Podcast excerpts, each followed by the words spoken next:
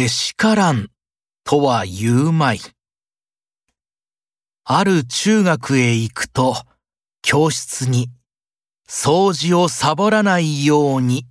とあって、サボる人がいると他人に負担がかかり、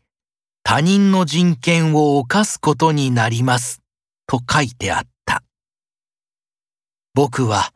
とても嫌な気がした。もちろん、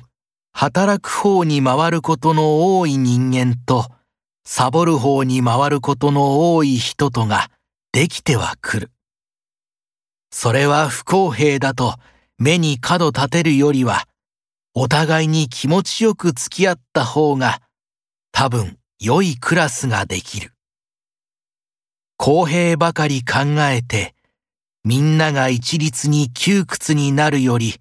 ずっと良い雰囲気になるだろう。だいたい人間がけしからんと言っているときは、自分自身がどれだけ損害を受けているか考えると、大したことでないのが多い。損害を受けているときは、けしからんなどという前に、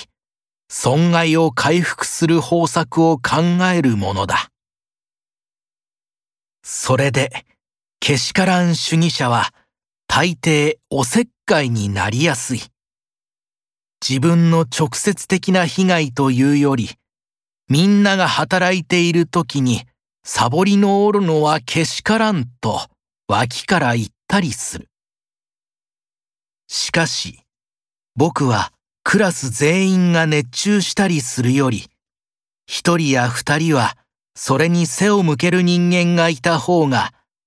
クラスの雰囲気が凝り固まらないと思う。異端を抱え込むことこそ、集団には何より必要なのである。クラスのほとんどがある方向に向いているとき、それにそっぽを向く人間の存在はとても大事なのである。別の方向のあることを気づかせたり、一方向に進むのにブレーキの役割を果たす。とても大事な人間なのである。それは少しもけしからんことではない。自分と違った考えを持つ他人がいるというのはとても貴重なことだ。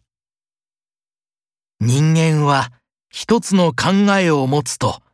その考えに凝り固まりやすいので、それをほぐすためには違う考えの人間がいた方が良い。このことを知るのは少年期ではとても大事なように思う。最初は自分の考えを持ち始めると、それと違う他人の存在が許せないように思いがちだ。それが違う意見の他人の存在の意味を感じ始めるのは中学生あたりの時期からだろう。だから、けしからんという前に、こうしたことを考えるのがとても大事な時期なのである。